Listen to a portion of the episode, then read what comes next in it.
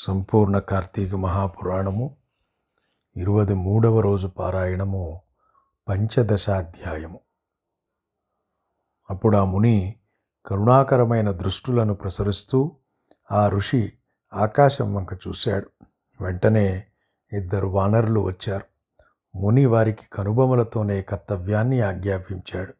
ఆ రెండు కోతులు మళ్ళా ఆకాశానికి ఎగిరి అతి స్వల్ప కాలంలోనే తెగవేయబడిన జలంధరుడి చేతులను మొండెమును తలను తెచ్చి వారి ముందుంచాయి. తన భర్త ఖండితావయవాలను చూసి బృంద గొల్లుమని ఏడ్చింది. అక్కడే ఉన్న ఋషి పాదాలపై పడి తన భర్తను బ్రతికించవలసిందిగా ప్రార్థించింది. అందుకు ముని నవ్వుతూ శివోపహతులైన వాళ్ళని బ్రతికించడం ఎవ్వరికీ సాధ్యం కాదు. అయినా నాకు నీ పట్ల ఏర్పడిన అవ్యాజమైన కరుణ వలన తప్పక బ్రతికిస్తాను.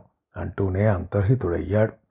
అతనలా మాయమైందే తడవుగా జలంధరుడి అవయవాలన్నీ అతుక్కుని అతడు సజీవుడయ్యాడు. కిన్నురాలై ఉన్న బృందను కౌగిలించుకుని ఆమె ముఖాన్ని పదే పదే ముద్దాడాడు.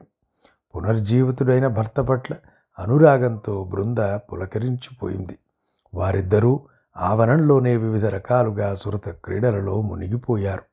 మరణించిన మనోహరుడు మరలా బ్రతికి వచ్చాడనే ఆనందంలో బృంద వెంటనే గుర్తుపట్టలేకపోయినా ఒకనొక సురత సుఖానంతరం ఆమె అతనిని విష్ణువుగా గుర్తించి వేసింది. మగని వేషంలో వచ్చి తన పాతివ్రత్యాన్ని మంటగలిపిన ఆ మాధవునిపై విపరీతంగా ఆగ్రహించింది. ఓ విష్ణుమూర్తి పరస్త్రీగామివై చరించిన నీ ప్రవర్తన నిందింపబడునుగాక. నీ మాయతో ఇతపూర్వం కల్పించిన వానుళ్ళిద్దరూ రాక్షసులై జన్మించి నీ భార్యనే హరించెదరుగాక.